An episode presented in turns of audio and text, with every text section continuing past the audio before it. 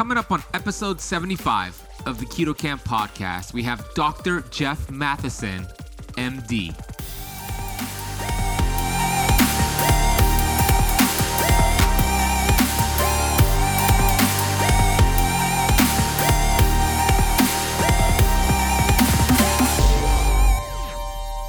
And what really bugs me about the state of of the, you know promoting omega 3s all the time is that your cell membranes actually have very little omega 3s in them. You know something in the order of 3% why overwhelmingly your, your cell membranes are made of omega 6 that's why it's so much more prevalent in nature. And so it's the healthy omega 6s that we're really short of not a lack of omega 3s which which is a message that drives me crazy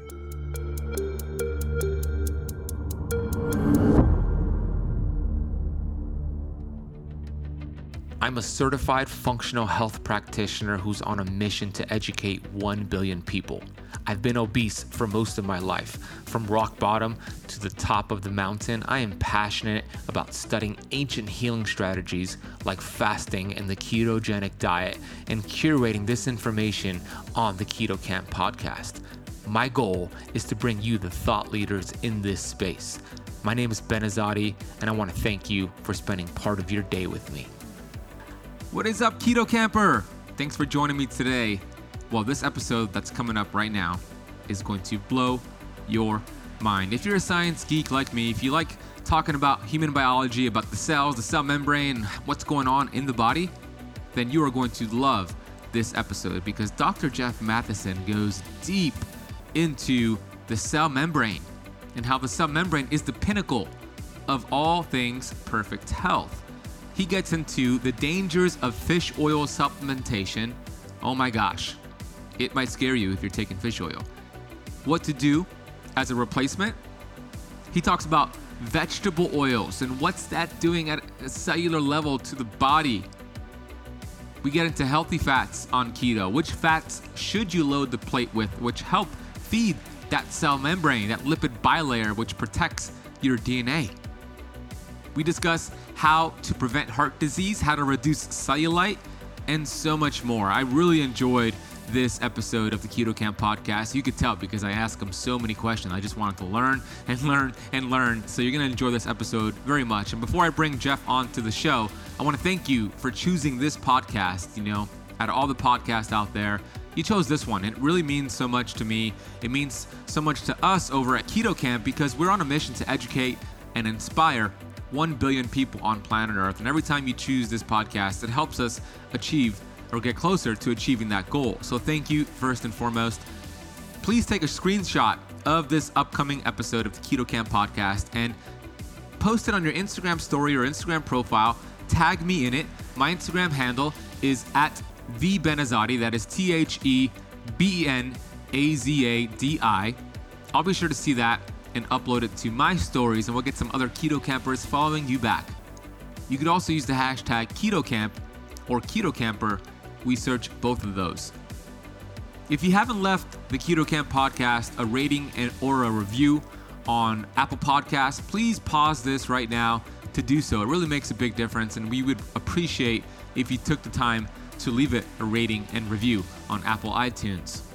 This episode of the Keto Camp podcast is sponsored by the Fresh Pressed Olive Oil Club. This is my favorite olive oil. I use it for salads, I use it for dips, I use it for cooking, I just use it for everything. They do it right. That's why I love the folks over at Fresh Pressed Olive Oil Club. It's the highest antioxidant polyphenol rich olive oil I have ever found. I get three bottles delivered to my door every single month, and the way they do it is super cool. They actually hand pick these olives from four different regions all across the globe, and they do it seasonally. Chile, Europe, different areas, they fresh press these olives, put it into a bottle, fly it on a jet, and deliver it to your door. I mean, how blessed are we that we have this process, this amazing process that's happening? And for a low monthly cost, you could get your bottles of olive oil delivered to your door. But I want you to try this out first. There is a deal I worked out for keto campers. You can get right now a $39 bottle of the world's healthiest olive oil for one buck. That's right, one dollar. If you head over to ketocampoliveoil.com you could go ahead and claim that $1 bottle of the world's healthiest olive oil. That's ketocampoliveoil.com. If you haven't claimed my free keto kickstart guide, it's a 12 page ebook designed to teach you how to follow keto and fasting the right way. There's a meal plan in there and it's 100% free. Head over to ketokickstartguide.com to claim that free guide. Let's get into this amazing episode with the brilliant Dr. Jeff Matheson. Dr. Jeff Matheson obtained an HBSc degree from the University of Western Ontario, followed by his MD-CM degree, Doctor of Medicine, Master of Surgery, from McGill University in 1991. Dr. Jeff Matheson successfully practiced medicine in emergency departments across Canada and internationally from Ontario, Newfoundland, Abu Dhabi, and in the United Arab Emirates. He was later appointed medical director of Med Emerge INC in 1998, a company dedicated to staffing undeserved hospitals in Canada. In 2013, Dr. Matheson co founded an all natural migraine and headache center, which promotes a non narcotic approach to pain and headache management. Dr. Matheson has traveled extensively throughout Europe, Middle East, Africa, and Southeast Asia, and as well as Oceania. Dr. Jeff Matheson, welcome to the Keto Camp podcast.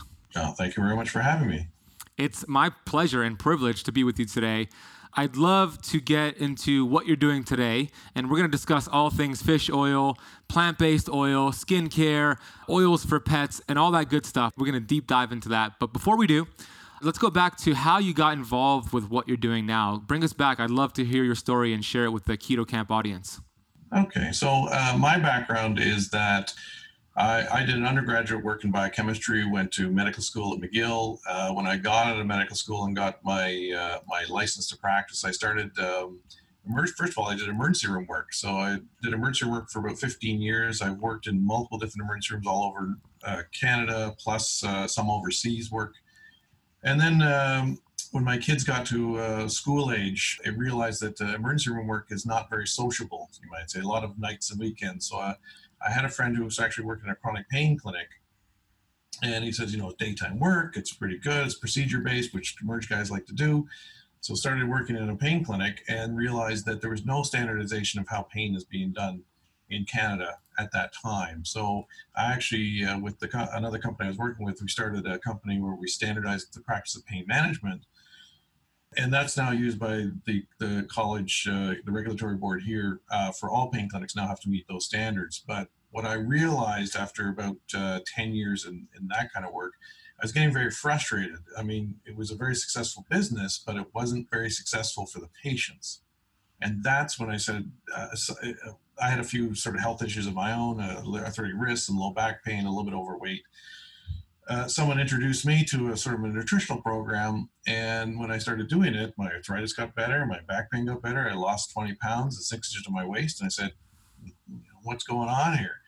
So I tried this program in a couple of my patients, and geez, I had four patients within six to eight months lose 100 pounds and come off 80% of their medications. And, and, and that's when sort of the, the light went off. It's like, wait a minute, something we're not we're not taught this in medical school. Like, what, why is nutrition working?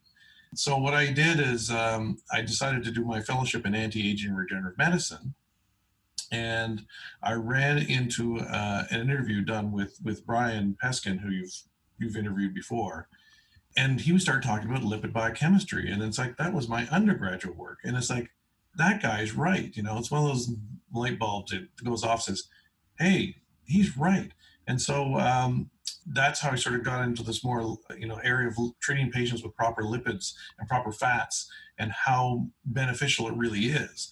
And it sort of it's sort of snowballed from there. We, we you know, uh, set up uh, with a partner, set up a company, and and we've been basically trying to find ways uh, of introducing people to the proper fats that are necessary for health.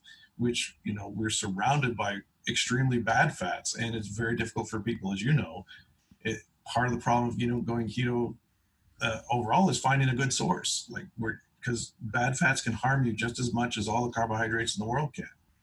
So we've ended up in this position today where we're we're starting to really see this explosion of ketogenic diets and and people trying to lose tons of weight, get healthier, and but there's a lot of guidance needed because it, the world today is not like it was 100 years ago when almost everybody was on, on a sort of ketogenic type diet and didn't even know it. It was just called a just called a healthy diet back then. you know, so it, has been a, a, process of not only learning about myself, but sort of almost relearning what I learned in my undergraduate work and trying to sort of you know get rid of all the, the, the pharmaceutical sponsored stuff that you would learn in medical school and, and got bombarded with early in my career. And so it's, it's really been a re, it's a relearning. It's basically getting back to what I, I knew all those years ago that's really fascinating so you learned and you unlearned some of it and now you're relearning uh, some of it as well and you're applying it and getting incredible results i mean I, have seen a lot of your, your case studies and i've seen you lecture at, at dr Pompa's events and brian peskin is definitely a uh, a smart man who's who was on the Keto Camp podcast a few months ago. Let's talk a little bit about what fats do. And when I say fats, I mean the right fats, fats that heal, not fats that kill. Quality fats, what do they do to the body at a cellular level? Like, what are they doing to promote health? Okay, so first of all, the structure of the cell itself is based on fat, right? The cell membrane is a fatty membrane. It's a lipid bilayer and the composition of the lipids is extremely important to the function of the cell. Because remember, in nature, we don't have just function and we don't just have structure. Everything's combined. And, and it turns out that the, the cell membrane, if you don't have a cell membrane, you don't have a cell, period. So life begins in the membrane, is what we like to say. And the composition of that membrane is reflective of what we eat. So if we're putting bad fats in, we're going to have a poor cell membrane. And one of the interesting things that never gets discussed is how that cell membrane interacts with what goes on inside the cell. So not only is our cell membrane made up of fats, but also the mitochondria, which is sort of the energy producers of our cell, are also made up of fats. And if you actually see a diagram of a mitochondria, and you can certainly Google that, you'll see that that mitochondria is loaded with membrane. It has all these, they're called crista. So there are all these invaginations and folds and stuff, and that's all cell membrane because all the enzymatic reactions that allow that mitochondria to produce energy take place in the cell membrane. And so you have to have healthy cell membranes for that mitochondria to produce enough energy.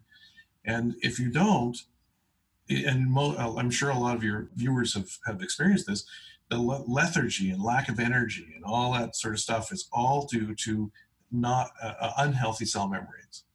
And what really bugs me about the state of of the, you know promoting omega 3s all the time is that your cell membranes actually have very little omega 3s in them you know something in order of 3% by overwhelmingly your, your cell membranes are made of omega 6 that's why it's so much more prevalent in nature and so it's the healthy omega 6s that we're really short of not a lack of omega 3s which which is a message that drives me crazy yeah, so many so many health um, gurus or practitioners talk about omega three, omega three, omega three, which is great. You you want quality omega threes for sure, but they neglect quality omega six, which is what the cell membrane is made up of.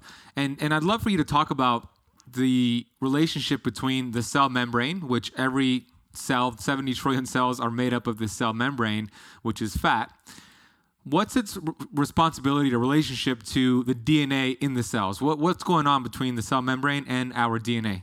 All right. So 25 to 33% of your, of your cell membrane is made up of omega 6.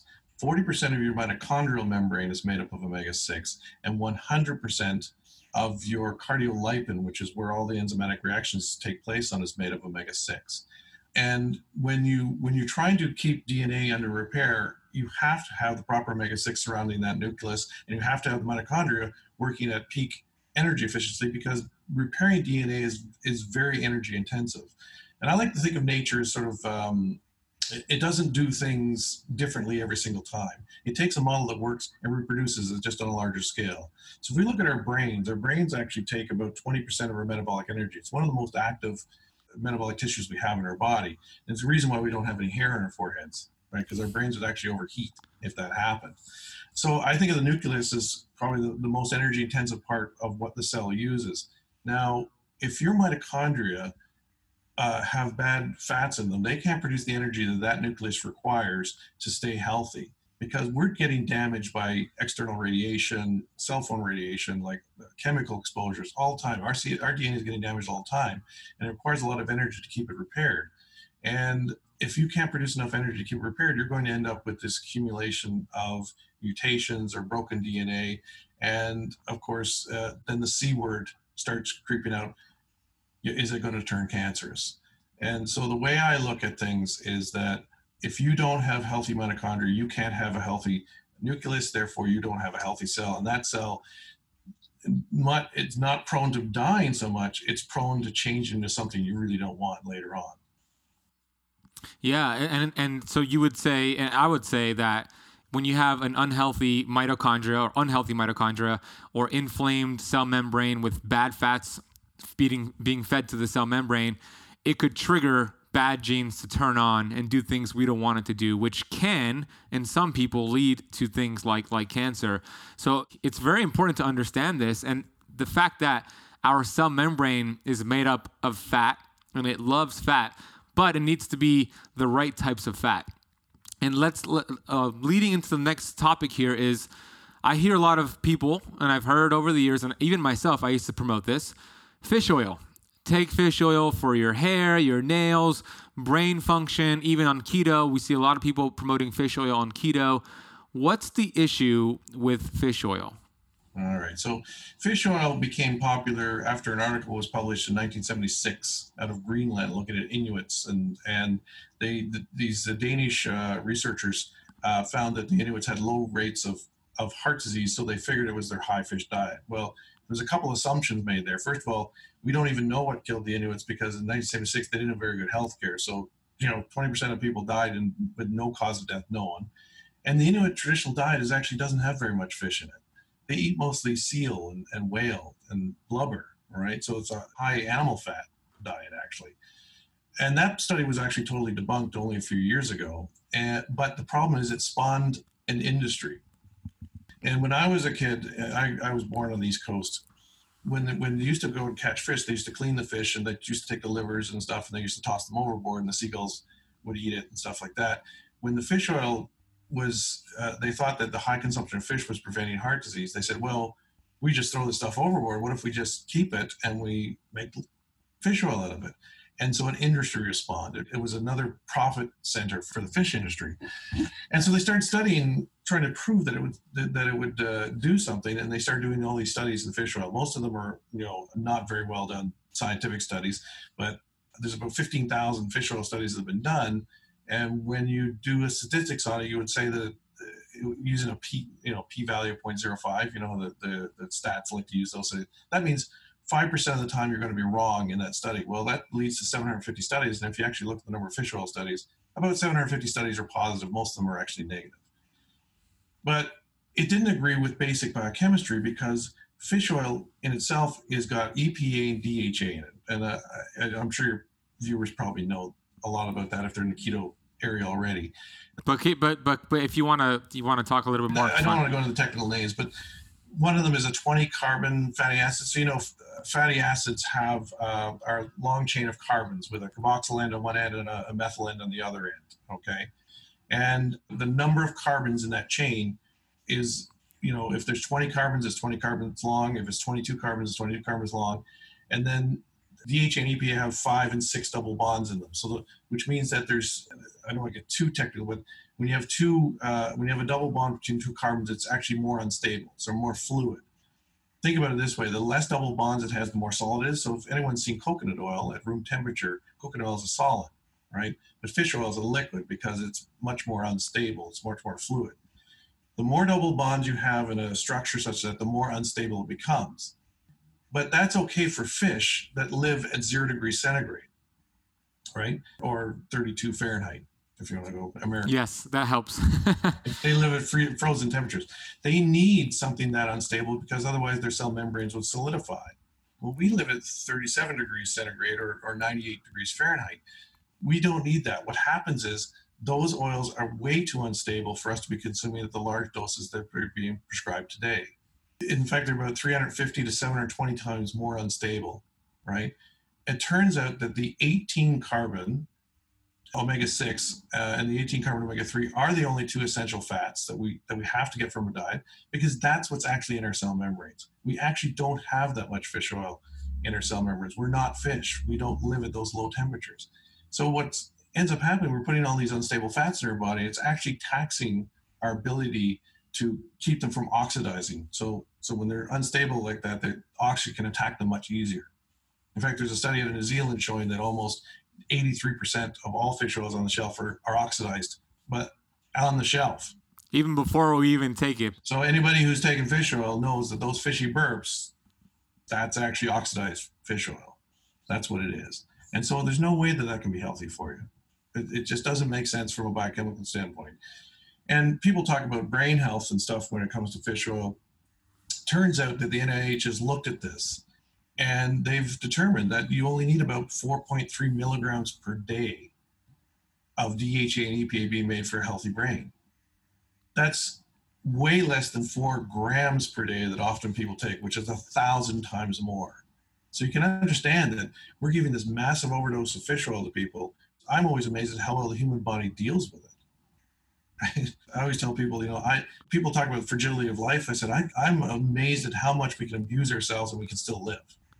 I say it all the time. It's a testament to the human body, the way it's built, because we are taking so many punches these days, and we're still able to function. Just like you said, it's it's really remarkable. It is remarkable. It is remarkable. It, it's you know you think about even smokers, right? Smokers smoke 30, 40 years before they run into trouble. I mean, imagine the toxic load that just from doing that, right?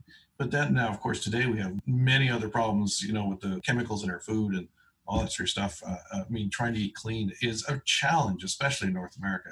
It seems, uh, you know, I, I, do a lot of uh, nutritional counseling with my patients, and they, they just throw up their hands. I don't know what I can eat. That's it. Yeah, that's where fasting. That's where fasting comes into the mix. Right. Don't eat. Don't eat as much as you think you need to. So we know that people are megadosing on fish oil, which I did for for so many years because I thought it was healthy. So they're megadosing on fish oil. You said that the brain needs about 3.4 milligrams a day of DHA. Is that what you said? 4.3, yeah. 4.3 milligrams. So if somebody's not taking fish oil, how would they get that DHA? Well, most people actually make just enough uh, enough of it. It's actually a, not a very fast reaction. It's it's a slower reaction and it's a steady state. The other interesting fact is the DHA and EPA when they did radio label studies, they found it actually hang around the brain in a steady state for up to 18 months. So you actually you actually there's not that big a turnover of it. So this whole idea that that we need tons and tons of it is actually not true. It actually the stuff we make, although it's made more slowly, that's okay. It's a steady state reaction. So there's there's there's usually enough of it around. You just have to have the right fats to put into the the fatty acid cascade to make it in the first place. Hmm. So we'll we'll get into that. We'll make sure we talk about the right fats. But before we do, I want to talk a little bit more about what fish oil does. So where does it end up? Like when we consume it, what's the metabolic pathway of fish oil? Uh, well, most of it actually gets gets broken down, right? Uh, because it's the body recognizes it's toxic right? It tries to fight the, it uses up all its antioxidants and all this sort of stuff to try, try and, you know, stop it from coming in because a lot of the fish oil is, I don't want to get too complicated, but it's a lot of it's in an artificial ester form. That's how they make it last a little longer and, and body can't really, doesn't really recognize it because it's the wrong chemical makeup. So mostly, mostly it goes down the um, beta oxidation. So the body just tries to burn it up as energy. Uh, what it doesn't able to use is someone just stays in your colon and it can really loosening up a little bit, but and the bacteria break it down as well. But if you overdose on it, you're forcing some of that those bad fats into cell membranes that are not that's not supposed to be there. And that actually has been shown to decrease the efficiency of mitochondria. In fact, a good study just came out last year showing that you can decrease the efficiency of mitochondria by almost half by forcing DHA and EPA into the cell membranes of those mitochondria. And what's really cool is, but if you replace it with omega 6, it almost rapidly turns around and goes back to its former efficiency rate just by supplying. This is why people feel so good when they do the conversion. They feel so good so fast. The body's screaming for this stuff. So you said, so let me just get that straight. If you overdose on fish oil, DHA, it can decrease the amount of mitochondria, which is your energy power plants in your cells, by up to 50%. It could take out, it could wipe out 50% of them. Yeah, well, it, it lowers the amount of energy they can produce by about 50%. It's, it's actually shown to actually suppress gene expression in the mitochondria. This is this is just, just a paper that came out just last year. And what and also it's doing something else. It's it's pushing out cardiolipin, which you talked about earlier. So what what's going on with the cardiolipin? So cardiolipin is is a they call it a lipid raft. So basically, it's it's a raft of solid 100% omega 6 that all the enzymatic reactions. So so in, the mitochondria produce energy by using the Krebs cycle and by using the electron transport chain. But all those reactions take place on the fats, and all those uh, enzymes that use it are all transmembrane uh, proteins. And so you need the proper omega 6 in there for optimal function of these enzymes. And now what's what's really interesting about omega six, and this is uh, uh, like a trivia that people have no clue about, is that and there's only one paper that's ever looked at it from 1976. It was a, a cystic fibrosis paper where they looked at the oxygen dissociation curve of different fats, and they found that omega six has almost the same oxygen dissociation curve as hemoglobin. Now, hemoglobin, as we know, carries oxygen to all the cells in our body. We've always been taught that oxygen passively diffuses through a cell membrane where it gets somehow magically gets to the mitochondria where it's used to produce energy. Now, what I've learned about nature is nature doesn't do things randomly like that. And you can't have free oxygen fro- floating around in a cell because it's very it's a powerful oxidant. It'll oxidize anything it touches. So it turns out that the omega-6 is intimately involved in bringing that oxygen to the mitochondria where it's actually used to produce energy. So proper omega-6 is, is, is incredibly important for that optimal delivery of oxygen to the mitochondria where it's used to produce energy. So that whole thing I talked about earlier on about, you know, structure and function, it does both. It's not, it, membranes are not passive things. They're actively involved in the function of every part of the cell. Is, is cardiolipin involved with the oxygen? Yeah, cardiolipin is where all the enzymatic reactions take place on, in the mitochondria itself, and it's a 100% omega 6. It's all omega 6. There's no omega 3, there's no other things in there. 100% omega 6. So when you're taking fish oil, which is omega 3, That's right. and you're overdosing it, what's happening in there? It's shoving it out of the cell? That's right. Yeah, because you're you're you're literally overwhelming the system. You, you know, you're taking a, a 50 to 100 th- or 50 to 1000 times overdose. Eventually the body has no more capacity to get rid of it, right? So it ends up going into the cell membranes because you're forcing it there, and then you, your energy level come down because your mitochondria are not not efficient, right? And, and what's interesting, and, and you, you may have seen this, is that people take large doses of fish oil. There's actually next to no omega 3 in your skin, but if you're taking mass amounts of fish oil, the omega 3 will get into your skin and it'll oxidize. And those are called age spots. And so, what's really interesting, if you look at people who have taken lots of fish oil, look at their hands or look at their face, they'll have age spots. Mm. And when they stop doing that and they replace them with the proper basics, those spots go away. Can that lead to, if the sun hits that skin and there's fish oil there, can that lead to the increase of skin cancer? Well, possibly because of you know oxidative stress and, and, and higher inflammatory levels and stuff. Yeah, for sure it can. In fact, there's a study out of Norway showing that the people that take the highest amount of fish oil actually have the highest rates of skin cancer. Yeah, I made a video about that exactly, and and that's that's not causation; it's correlation, but still, there's there's some smoke there. Pretty, pretty, yeah, it's pretty convincing, right? Yeah, exactly. It's just it's just another reason why we don't want to do it with the fish oil. Let's say it's not the 83% that's rancid; it's the most pristine, one of the best companies in the world, fish oil, and somebody is taking one month on, one month off of this fish oil. Is that also a problem? Can can that be a problem? Well, it, your body can get rid of it pretty fast, but it, it's interesting. What you want to ask the person is if they're on it for a month, do they feel any better on it? Like people always say, uh, and uh, as a physician, I get asked this all the time. You know they want to do blood tests, they want to check for this and check for that, and I, I always tell them, how do you feel? If you feel good on it, then it's probably doing something positive. If you don't feel good on it, then or feel neutral, you know, I'm not sure it'll it'll work. And as Brian pointed out, fish oil probably has some anti-inflammatory benefit early on because it's got a steroid-like effect or cortisol-like effect, and but that wears off quite quickly. So some people will notice that that little bit less pain, but it's actually not it's not it's not a long-term healthy effect.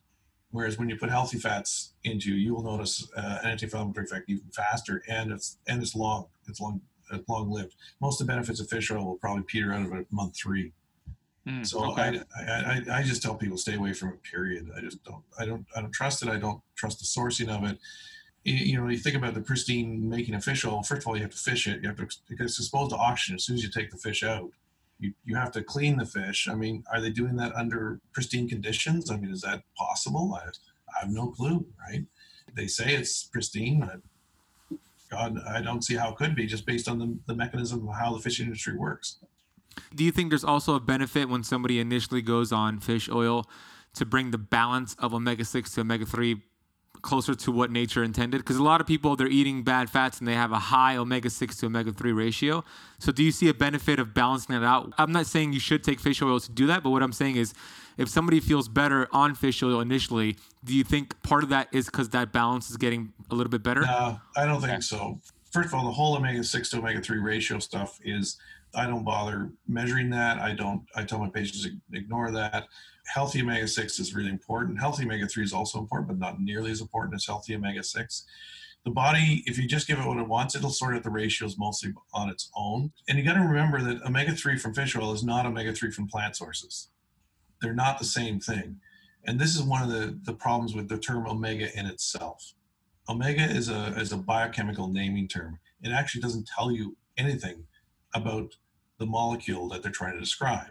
So think about it this way: uh, if anyone has done organic chemistry or biochemistry, this is all review. But fats have a carboxyl end, which is the carbon with a couple of, with an oxygen on it and, and hydrogen, and it's got a methyl end, which is a carbon with three uh, hydrogen atoms on it. The carboxyl end is considered the alpha end.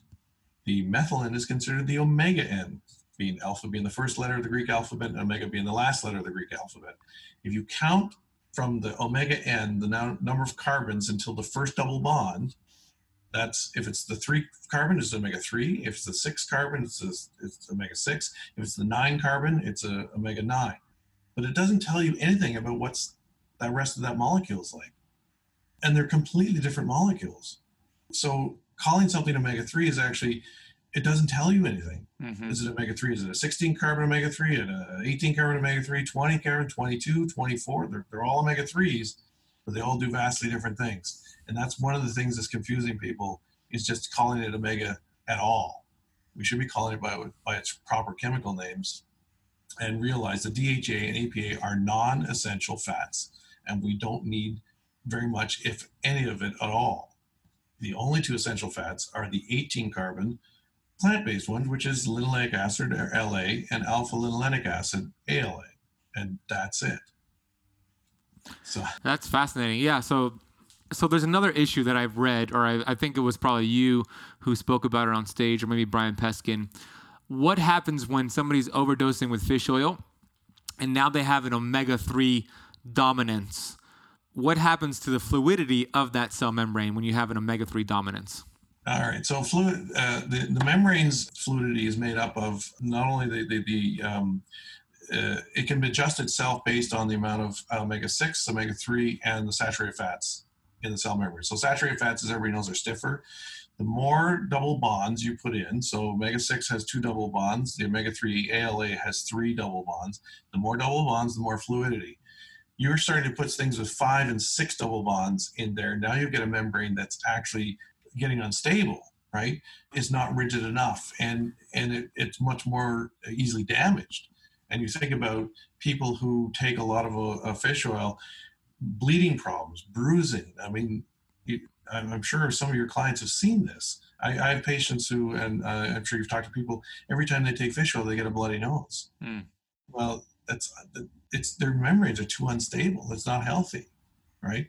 So you know, you start putting that stuff in there, you're not only slowing down the efficiency of your cells and its efficiency of your mitochondria, but you're making a cell that's way eas- easier to damage.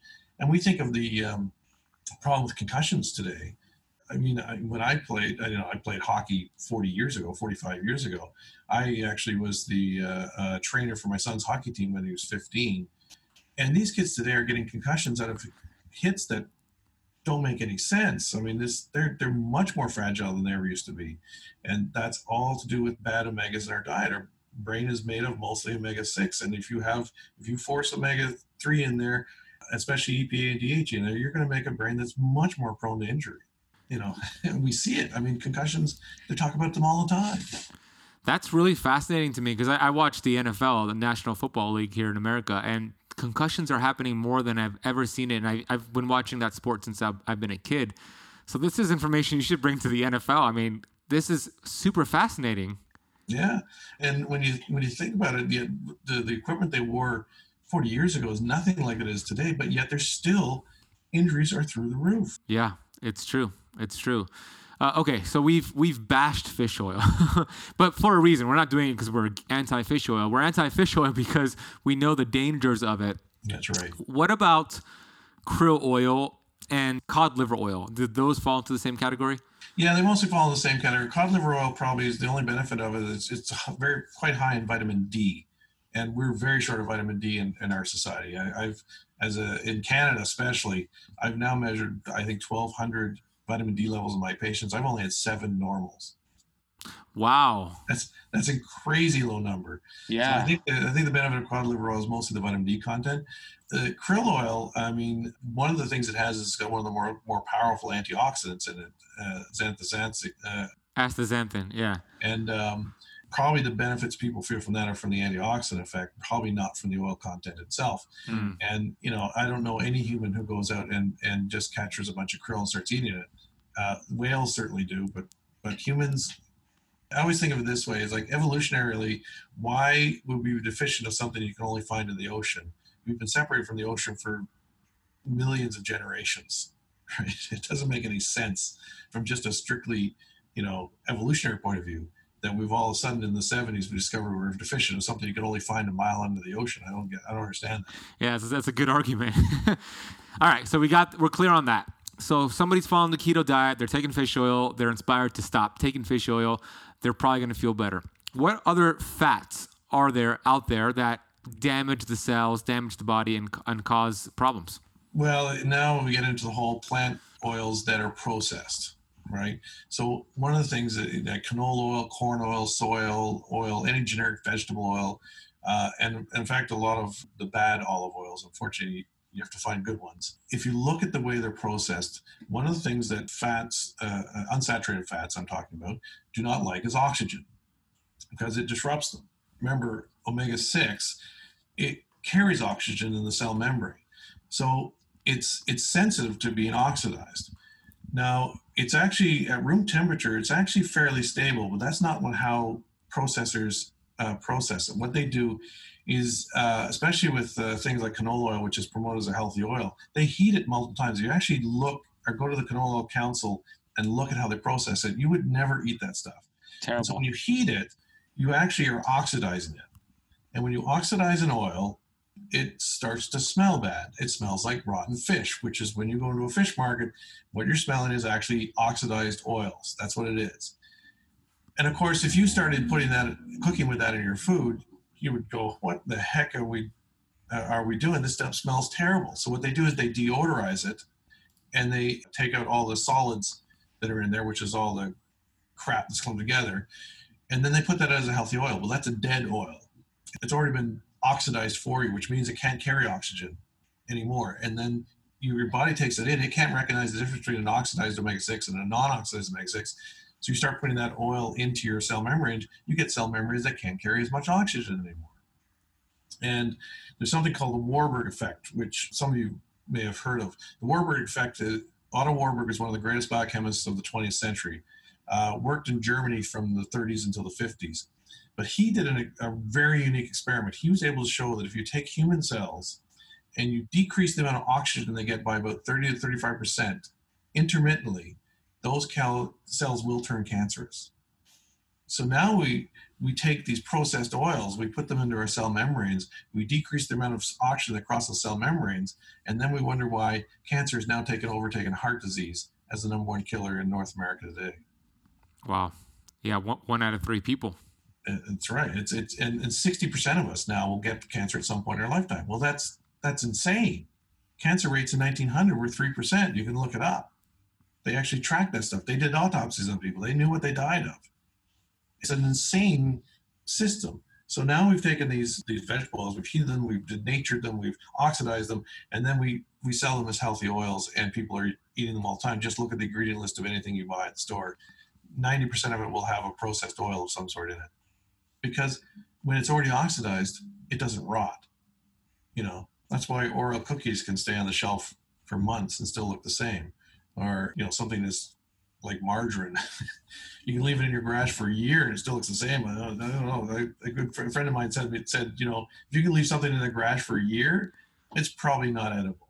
Yeah, yeah, you're right. Eh, vegetable oils are so toxic. It's it's one of the main things that I tell my clients to look for because it's ubiquitous. It's everywhere. Even at Whole Foods Market with the with the food bar there, if you look at the ingredients, you're to see at the olive bar. They're they're being soaked in canola oil, soybean oil. So vegetable oils, we have to limit it as much as possible if you want to prevent some of the, the things that people are dealing with, which is cancer, heart disease. I asked Brian Peskin during my interview with him if he had the choice between smoking a cigarette every single day or eating cooked vegetable oils every single day, what would he do? And he answered me by asking me a couple questions. And the questions he asked me was, well, let's break this down statistically. He said, what would be the chances if somebody smoked two packs of cigarettes every day for 25 years? what would be their chances of getting heart disease uh, or, uh, or cancer?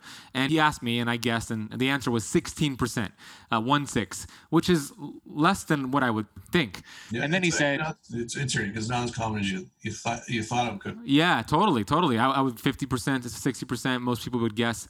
And then he said, okay, let's compare that to if somebody had cooked vegetable oils every single day for 25 years, what would be their percentage and chance of getting heart disease and or cancer? And the answer was 86%. and I was just like, oh my gosh, that's a huge like yeah. uh, comparison there. Uh, so that just makes vegetable oils just so toxic, so dangerous.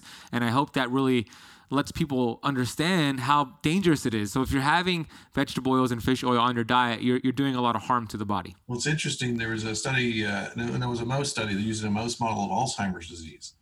And um, they were trying to compare whether olive oil versus canola oil and versus nothing, whether it would make the rats better or worse. And that their assumption was that using a healthy oil like canola oil will make the rats better and they're less prone to Alzheimer's disease. And of course, they found the exact opposite and they're going, holy, we didn't expect this at all because, and it turns out no one's ever looked at the question.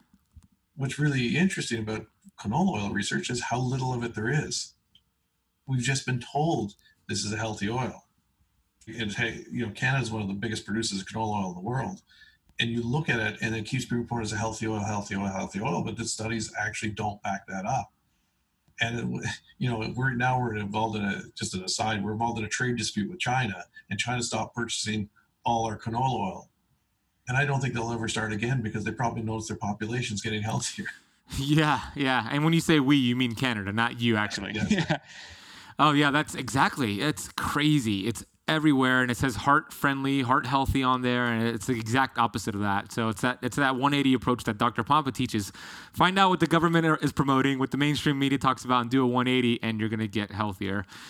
Okay so we talked about the the bad fats. Now for myself as soon as I learned about the dangers of fish oil, it, it blew my mind, and I, di- I did some more research, and it confirmed what I was t- being taught. I immediately got off of fish oil. I immediately told all my clients, hey, I'm wrong about this. I don't recommend you take fish oil anymore.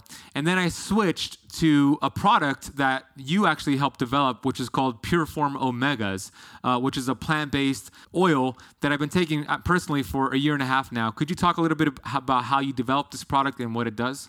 All right. So Brian is sort of the one that came up with the concept, and and we uh, we licensed it from him. But the, the whole idea of, of uh, Pureform is that it's sourced well, so it's all organic.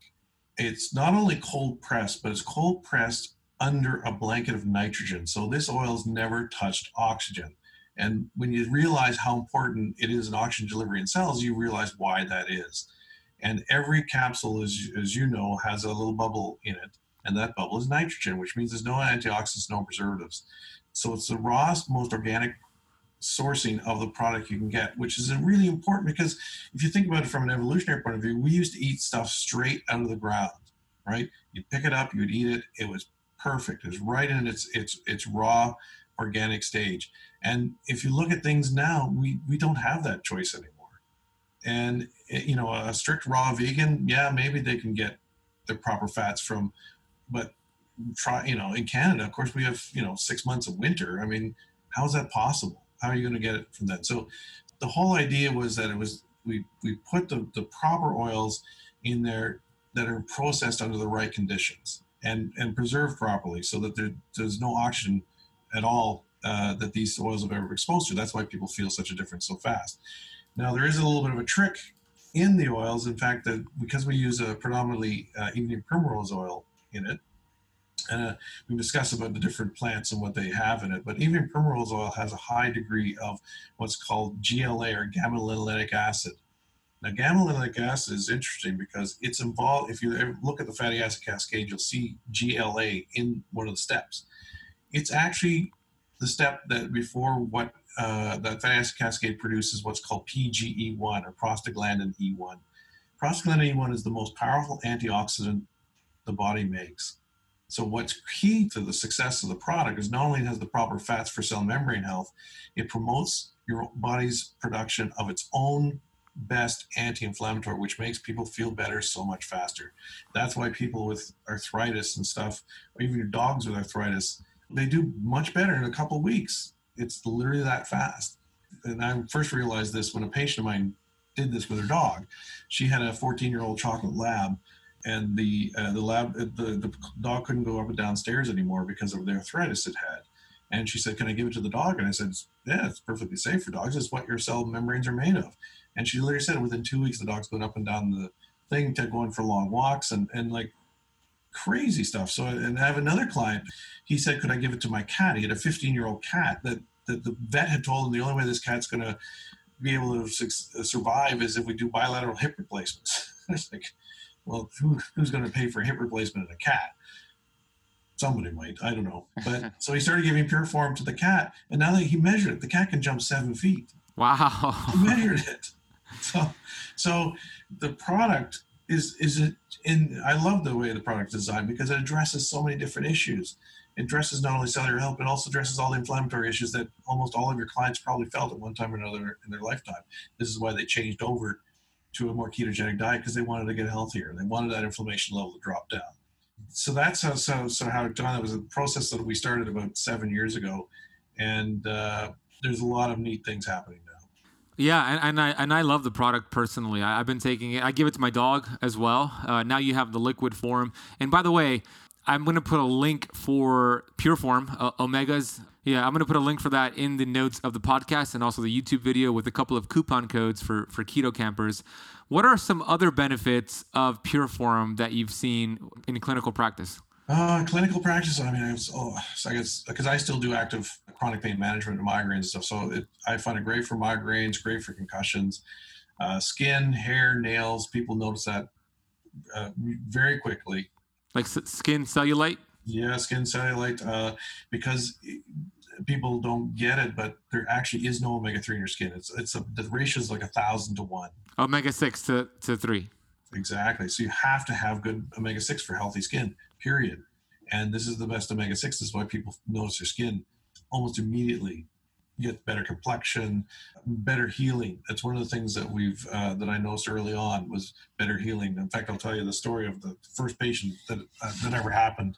So this was a guy who had a type one diabetes, and he had a liver kidney transplant. So he was no longer diabetic or a liver uh, pancreas transplant. Sorry, and so he's no longer diabetic, but he still all had the peripheral vascular problems that diabetics get. So he had non-healing wounds on his feet. He had neuropathy, all, all the things that certain diabetics run into. And, and when diabetics get wounds on their feet, they don't heal.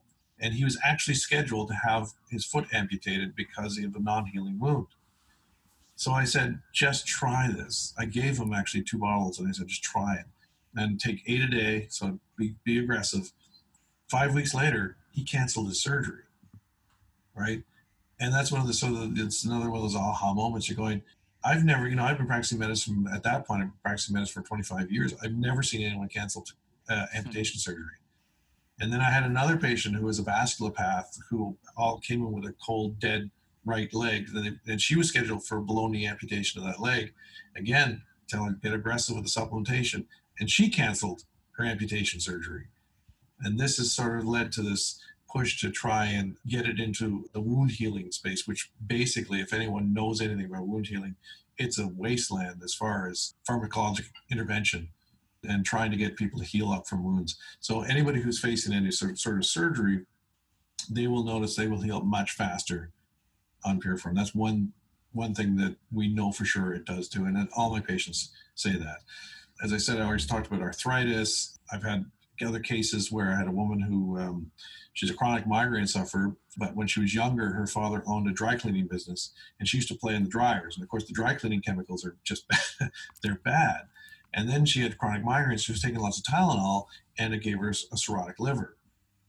And when I first met her, there was something called the MELD score, which is a, a score that determines the chance of getting a transplant at some point five years in the future. And her chance of getting a transplant was about 76%. So six months later, she had her MELD score done again after doing six months on Pureform, and her MELD score went down to a 19% chance. Wow. And, and that's and it's the only thing she changed, mm-hmm. right? So the, those kind of stories are like amazing. And I remember another story of this: a, a, a guy I met in Iowa. I was lecturing down there, and um, guy walked up to me and he says, "You know, uh, I've been taking those oils for about uh, about uh, a year now." And I said, "Oh, well, thanks very much." And he goes, "I used to be on dialysis. My doctor says I don't need dialysis anymore." I said, "Wow, that's that's pretty powerful." Wow. People don't come off dialysis unless no. they get a kidney transplant. So, so those sorts of stories are sort of the things that keeps me going because you run into these things all the time with people telling you their Crohn's disease settled down or their or ulcerative colitis settled down or you know just interesting things. I mean, anything anytime you can make that body work more efficiently, you're going to get some sort of medical benefit. Is is there anybody who shouldn't be taking Pureform? Uh, no, because it's what all your cells are made of. So I, uh, unless you have an allergy to one of the ingredients uh, which are on the label, I've only had maybe two people or three people in the entire six or seven years we've had it out uh, come back at us and say, I can't take this. Like it's literally that low. Our, our reorder rate is 97%. Yeah. It's people when they get it and they use it, they feel it and they stay on it. Yeah, um, myself included. Come back. yep. Because they, they know when they get off of it. People say that all the time when they they stop it and they say, "Oh my God, I feel so so much worse." Yep. You know. I love it. I, I endorse the product for sure. Uh, I've been taking it for almost two years, and my dog's been taking it, and I definitely feel better on than I do off. So we'll put a link for that. Check out the product. It can only help you. Uh, I know that because I've seen it with my clients as well, not just myself, but with my clients as well. Anything else you want to add to that before we move on? Uh, no, I, as I said, all you do is try it, right? Um, uh, as I said, it, the product stands for itself. I don't, I don't have to really promote it. I just want people to try it, and they will feel the difference, and they usually feel it really quickly. So, I mean, I really don't have to add much more than than that's that. It's that simple. Yeah, exactly. Go give it a try, and you'll you'll see it for yourself. You'll you'll feel it and see it for yourself. Okay, I have two more questions. This has been a great conversation. I've been learning a lot, so thank you. No problem. What uh, what's the most exciting thing that you're working on right now, Dr. Jeff? All right. Well, I, this is really early stage, but uh, about a month ago or about six weeks ago, we got introduced to a couple of families who have kids with with what's called EB disease or butterfly disease. It's basically a genetic problem with collagen formation. And what happens is their skin is quite fragile. They're called butterfly children because their skin is like the, the, the, wings of a butterfly. It's that fragile. Whenever you touch them, they get blisters and the skin breaks down and gets wounds. And, and, and the most severe form of it, they don't live till they're, they only live to about 20. They're wrapped in bandages. They're wrapped in bandages all the time. They've always got open wounds. They end up with, with, with amputations. And uh, uh, it's just, it's a horrible, horrible disease and now this is very early on, but we've got these these the three kids on it, and the, the initial reports back is that their healing times are much less. So they they feel more energy, but they also their skin is healing much faster.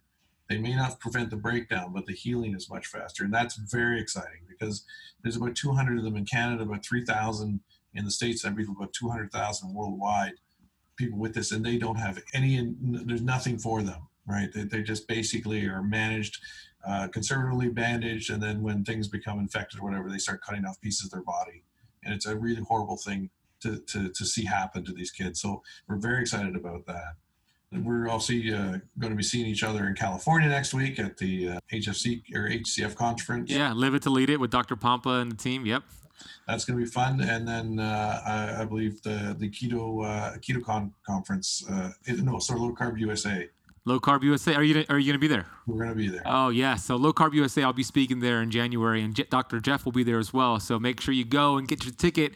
LowCarbUSA.org and use Keto Camp at checkout. So that's awesome. I didn't I didn't know that until right now. Yes. Yeah. We, we we're going to go. So that's going to be fun. I'm going to look, look forward to talking with you again and uh, personally, and and I'm sure we'll have lots of other great stories from both our clientele base uh, about uh, what's happening. I'm always excited because because uh, because every day I come into work with a smile, and I have I always tell people I have the greatest pain practice in the world. Most most pain practices, everybody's got a frown on their face. You don't find any frowns in the faces in my clinic. Everybody's happy here. That, that's awesome. Okay, I have uh, I have actually two more questions now. Right. What is your definition of perfect health? Uh, so this is an interesting question because so perfect health is supposed to be, or definition of health in general is just absence from disease right? That's that's the actual definition of health. What's what's fascinating is about two months ago or three months ago, an article came out trying to redefine health. They're try, so they're trying to say that if you're only on a two medications or, or less, you're you're healthy. you, you, can tell that, that that that article was probably sponsored by somebody. yes. so really, perfect health is as for disease. You should not have problems with pain. You should uh, you should feel energized. You should be sleeping well at night. So perfect health it, it's basically how you feel, and don't step, people tell you just because you're a certain age expect this to go wrong. I get this all the time. When I was 50, you know, I had a little bit of arthritis and some low back pain and stuff, and I thought that was just normal for age. And it turns out it's not, it, and it can be treated. This is a good story. I have a, a patient who she was a headache sufferer came in with her mother. Her mother was in her 80s, right? So I'm talking to her about what I want her to do, and her mother's listening and says, "That sounds like a lot. It sounds like it makes a lot of sense." And so she did everything that I told her daughter to do. And now her daughter comes in and says, I can't keep up with my 83 year old mother. She's got so much energy. She's the first one up in the morning, out the door. She's doing all sorts of things. And really, that's what we should all be doing in our 80s, right? You know, if you look at the most at longevity uh, uh, studies, most people who are very long lived, they get sick in a very short amount of time and then they die. But you should be healthy right up to the end. You should be able to do almost everything right to the end. There's this whole idea of, yeah, yeah, your knee should bother, your hip should bother, all that sort of stuff when you're 80 or 90. No, that shouldn't happen. That's not the way we're designed. We're designed to go full out right up until the very end. And then, then you just go. That's right. Yeah. So there's there's a difference between health span and lifespan. So what we're talking about here is, is both, you know, being healthy and living a long life, not just staying alive longer, but having to have a low quality of life. That's not perfect health. So great answer. I love that. F- final question, Dr. Jeff, is what are you grateful for today? Uh, I'm grateful that I've uh, had the opportunity to learn from my patients. Too many medical interactions today are the doctor talking at the patient rather than listening to the patient. And one of the things that I learned in, in medical school is you have to listen to the patient. And, and one of the things I'm grateful for is emergency medicine is a great way to teach you humility. So one of the things I, I learned is every time I thought I knew everything, something would come up and, and bite me in the ass. And that if you you've got to learn from those experiences because everybody makes mistakes. They're not mistakes, they're learning experiences and I'm grateful that I was uh, able to be open enough to learn from all my mistakes that I've made over the years, and now provide a service to patients that um, uh, they find extremely valuable.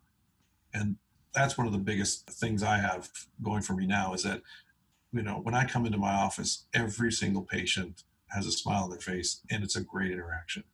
And I don't know many doctors who have that. Yeah, me too. I love it. So, where, where can my audience find more of your work? So I write a bunch of blogs on uh, on purelifescience.com, which is the, the website of, our, of the company. I work in uh, Canada in headache and migraine management. Uh, they can they can find out I have a, a, migraine clinic in Ajax, Ontario, so it's just outside of Toronto, and that's mostly where where I I post my education stuff. I we do these conferences, and people can talk to me if they come to the various conferences and and and we'll you know we announce on our website and, and our twitter feed and all that sort of stuff where we'll be and if we're going to be at a conference i will be there and i love to talk to people in person get their stories give them advice, you know, whatever I can do to make their life a little bit better. Yeah, awesome. So if you're going to Low Carb USA, which some of the listeners are, you, you get to meet Dr. Jeff and myself. So definitely that'll be a great experience. And check out uh, all the resources that Dr. Jeff just mentioned. I'll put that in the notes. Uh, Dr. Jeff, I want to acknowledge you for the work that you've been doing. I'm, I'm sure you've been getting a, lot of backlash against um, fish oil. Uh, people who promote fish oil, which a lot of smart people still promote it, and I'm sure you've been getting a lot of heat, and you take that and you still educate and you speak your truth. So I want to acknowledge you for the research you're doing, the people that you're helping, what you just shared about those um, that disease. What's that disease called again? Butterfly kids. The but- butterfly kids. That's that's so amazing that you're doing that and helping them heal faster. So I thank you. I've been learning so much from you over the years, and I'm just grateful for this conversation. And I really enjoyed it. So thank you for coming on the podcast. Well, thanks for having me. It was a lot of fun.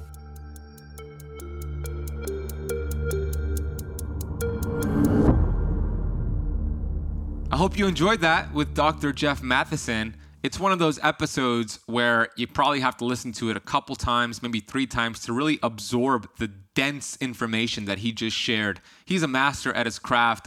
I really got so much from this episode. Thank you for listening to this entire episode.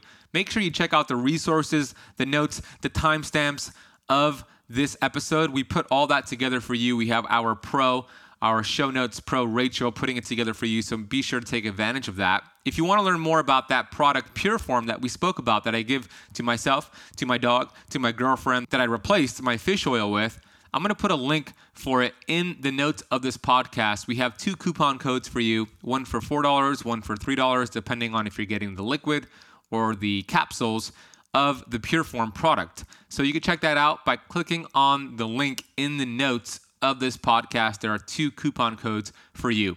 I also have a video called The Truth About Fish Oil, and I'm going to put a link for that in the notes of this podcast. You could also find it on the, my YouTube channel, which is the Keto Kamp YouTube channel. I go into depth uh, into what fish oil is doing to the body. So if you want to learn more about that, head over to my YouTube channel, click the link in the podcast notes. Again, if this was helpful, please leave the show a rating and review. Take a screenshot of this episode and share it on your Instagram story or profile. Tag me in it. My handle is at the Benazadi, T H E B E N A Z A D I. I'll be sure to see it and share it on my stories. If you want help putting all this information together, if you want health coaching, 100 plus videos designed to teach you how to master keto and fasting, and so much more, head over to ketokampacademy.com. This is an online program you could join from anywhere in the world, and it's going to teach you how to master your health so you get results that stick. Not results that work for a month and you go back to your old ways. No, these are amazing transformations we're seeing in the Keto Kamp Academy. Head over to ketokampacademy.com, learn more. I'd love to coach you. Thank you so much for listening to this entire episode of the Keto Kamp podcast. It really means so much to us. You'll hear me on the next episode.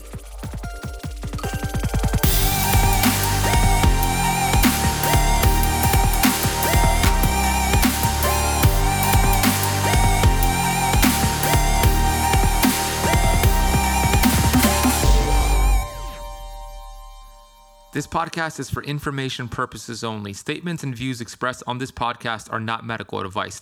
This podcast, including Ben Azadi, disclaim responsibility from any possible adverse effects from the use of information contained herein. Opinions of guests are their own, and this podcast does not accept responsibility of statements made by guests. This podcast does not make any representations or warranties about guest qualifications or credibility. Individuals on this podcast may have a direct or non direct interest in products or services referred to herein. If you think you have a medical problem, consult a licensed physician.